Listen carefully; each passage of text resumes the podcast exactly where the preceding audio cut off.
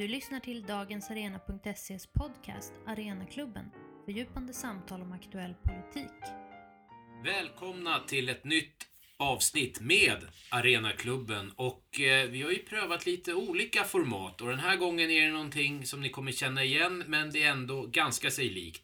För jag har tre stycken ledarskribenter med mig från Dagens Arena, det har vi haft förut. Men vi kommer inte ha formella runder om svensk inrikespolitik utan vi kommer sitta och samtala ett litet tag om den stora händelsen som är nära förestående i svensk inrikespolitik, nämligen Socialdemokraternas kongress i Göteborg. Och med mig har jag de tre personer på ledarredaktionen som kanske kan beskrivas som de mest välkända S-kännarna. Jag har med mig Håkan A Bengtsson som bland annat har skrivit eh, en välkänd bok om eh, Mona Sahlin, har bakgrund i SSU eh, historiskt och är ju grundare av Arenagruppen.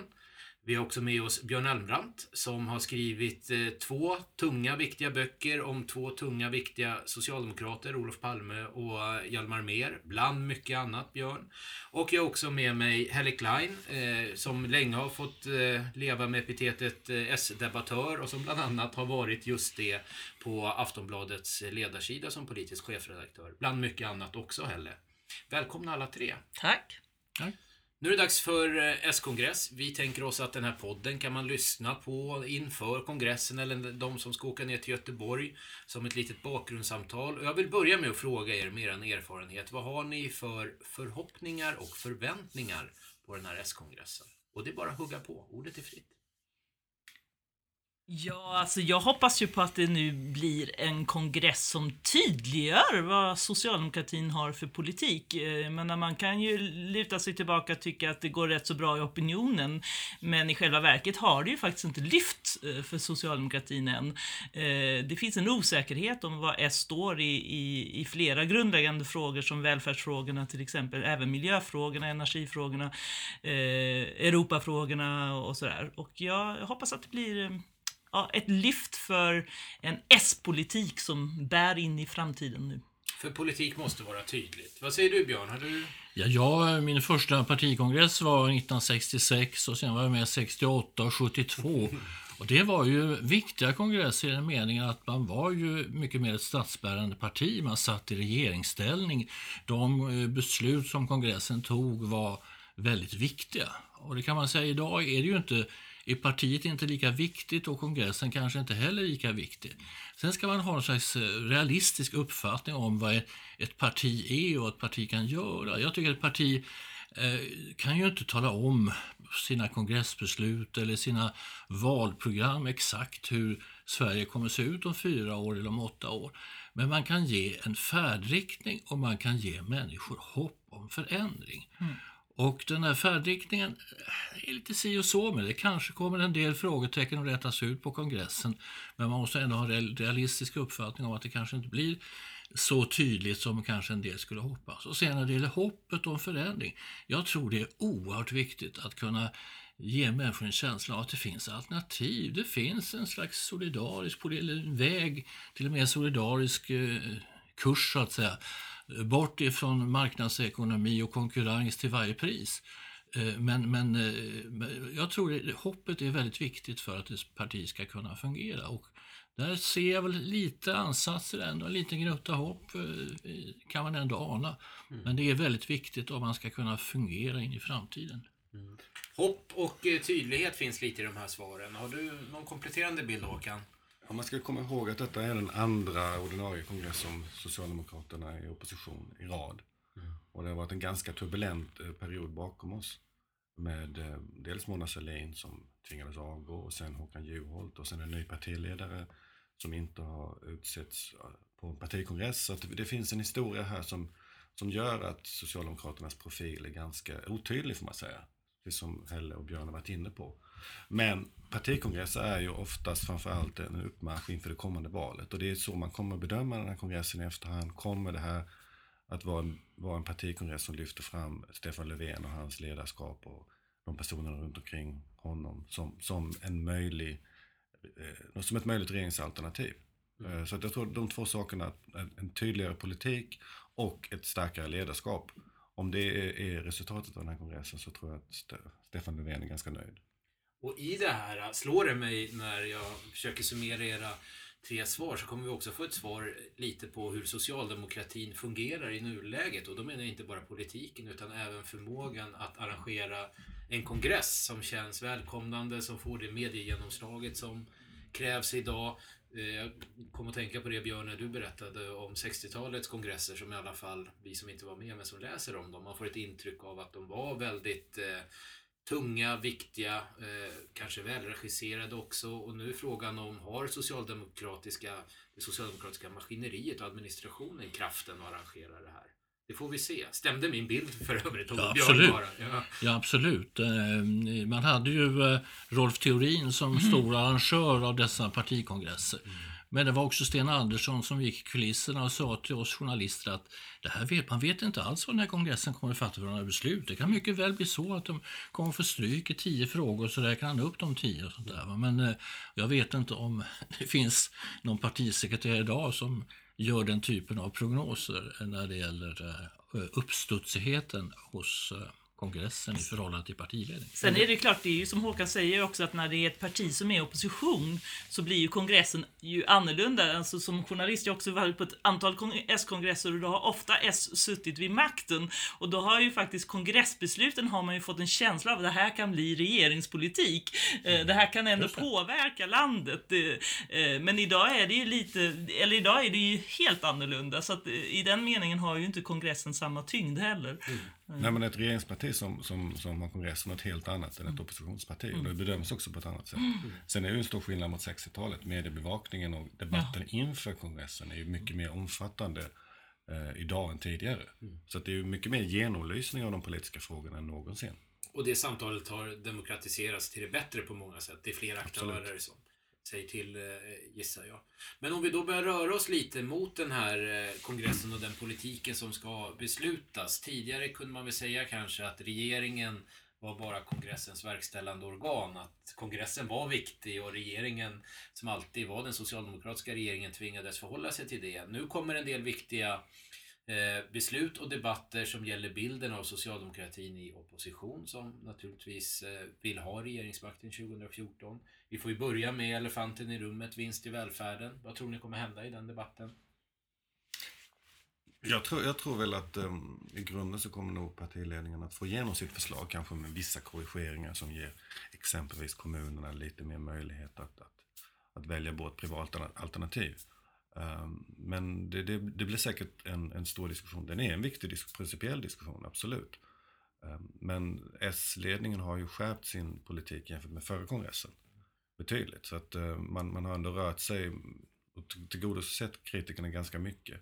Men det är ju en ideologisk fråga naturligtvis. Sen finns det en väldigt komplex verklighet som en, en, en kommande regering, om det nu blir S-ledd, måste ta, ta tag i och hantera. Och det, det kommer ta ganska lång tid att få ordning på det, det kaos som delvis råder på vissa delar av välfärdsområdet idag. Mm. Björn, du vill ha Jag tror som Håkan att, eh, att eh, partiledningen får igenom sin linje här och ett skäl till det är ju att eh, partikongressen ändå domineras av folk som är aktiva i kommunpolitiken och det är alltså vad man mm, kommer att fatta ett beslut om är ändå ett beslut som ger oss handlingsfrihet för de enskilda kommunpolitikerna att hantera den här typen av välfärdsfrågor. Det tror jag ändå är det grundläggande. Och det kan man tycka, jag är lite tveksam till det. Den, jag tror mycket av eh, eländet som finns när det gäller privatiseringar på välfärdsområdet hänger ihop med eh, att man varit alltför pragmatisk på den här kommunala nivån. Det krävs ändå tydligare riktlinjer och eh, så att om det blir bra eller dåligt vet jag inte, men de klarar sig nog.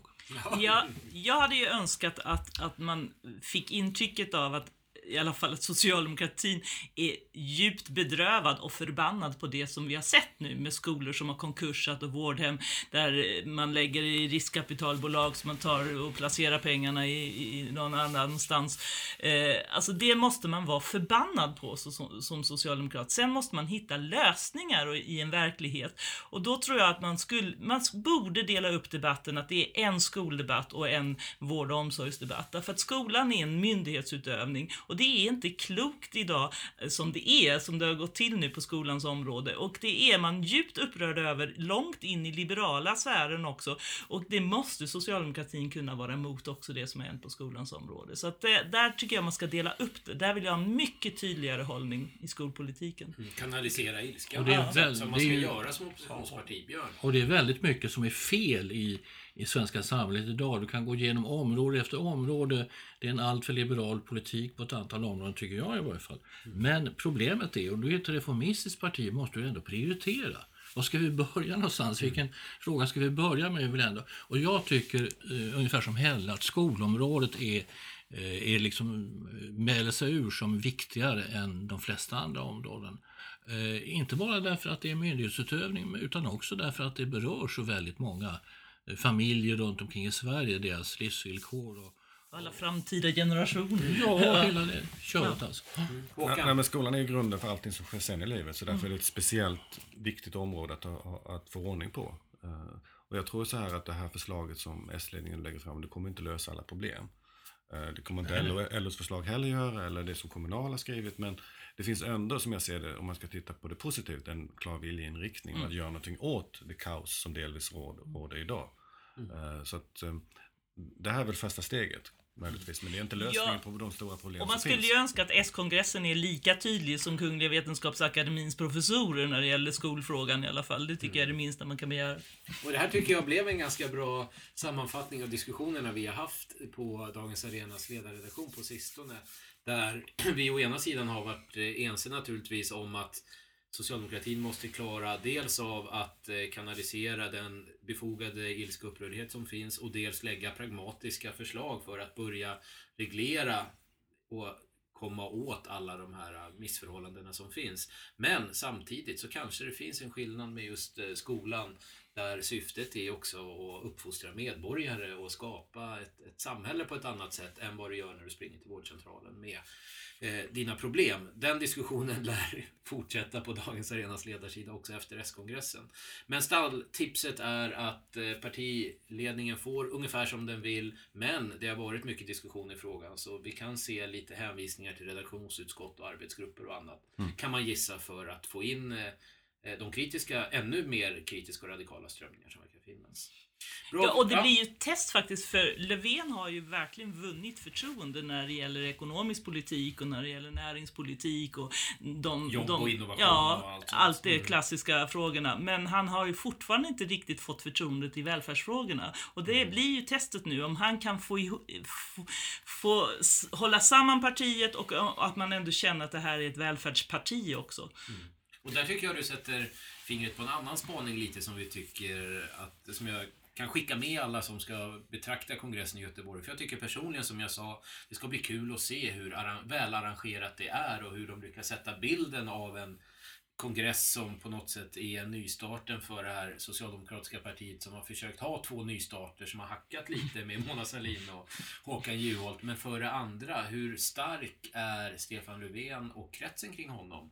Under partikongressen. För jag har ju varit på flera kongresser själv och minns när Göran Persson kom i regeringsställning med sina rådgivare och berättade vilken linje han ville ha i olika frågor. Då böjde sig bambuträden ganska snabbt för att han kom med en väldig auktoritet som ännu inte finns kring Magdalena Andersson, Stefan Löfven, Mikael Damberg, Karin Jämtin, den fantastiska fyran som man säger och skojar om ibland. Den kanske inte är så stark alltid. Eller Håkan?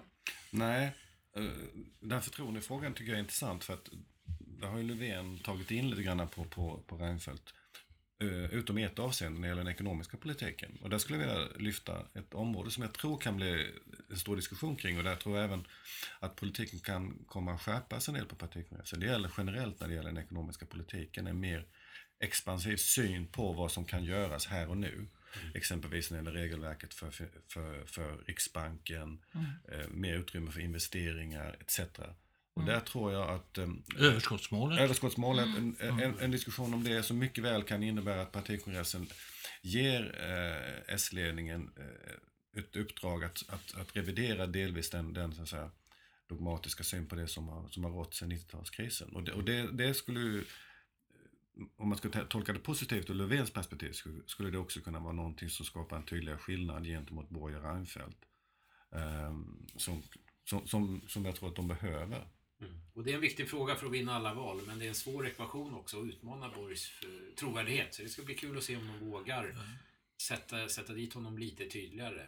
Ja. Löfven eh, har helt klart eh, ett ökat förtroende och man förstår varför det. Han är lugn och sansad och vettig och sånt. Och Torbjörn Nilsson hade i tidskriften Fokus ett jättebra reportage om eh, Stefan Löfven. Och bilden som framgick där stämmer ganska väl överens med den som vi har runt det här bordet, nämligen att det är en jävla bra kille. Mm. Rejäl typ på många sätt. Men kanske, tveksamt, är han verkligen statsminister? Har han verkligen ledarskapet? Mm. Och det är det som ibland ska testas nu på den här kongressen. Mm. Vad jag skulle tycka var kul, eh, bortsett från alla andra de här frågorna som kommer att ältas, är om det kunde finnas någon slags signal att det här partiet inte är så där lite, lite gubbigt utan att, vi, att man är lyhörd och signal om att man är beredd att uh, lyssna på den här uh, antirasistiska opinionen som kommit fram mm. de senaste veckorna. Uh, att, att man är, är ett alternativ till uh, Billström och, och Reinfeldt och det här bunkergänget mm. i regeringen i takt med tiden som det har hittat. Ja, absolut, och, och, där är ju även jämställdhetsfrågorna jätteviktiga att man profilerar och nu är det ju dags att ta beslut i föräldraförsäkringsfrågan tycker jag, mm. om en tredelad. Och det är lite paradoxalt att det är faktiskt LO som driver detta nu mm. Eh, och driver partiledningen framför sig och där hoppas jag på att man också blir mer radikal. Och där har vi 90 dagars eh, garantin också för att ungdomsarbetslösheten som mm. många tror och mm. det verkar nästan finnas en majoritet för mm. att skärpa mm. partistyrelsens ganska vaga linje. Ja, alltså på varje partikongress så förlorar ju partiledningen någon fråga. Frågan mm. är vilken och frågan är hur många. Mm. Och frågan är om det är, är negativt eller positivt för att samtidigt skapa bilden av att man är ett starkt regeringsalternativ. Eh, men jag skulle tippa på att både föräldraförsäkringen och 90, 90 dagars garantin är någonting som man skulle kunna tänka sig förlora. Eh, och det tror jag de kan leva ganska bra med och det skulle nog vara bra för dem också. Mm. Eh, och en någon form av formulering eh, kring den ekonomiska politiken tror jag det, det, det, det, det ligger, det ligger lite i korten tycker jag. Mm.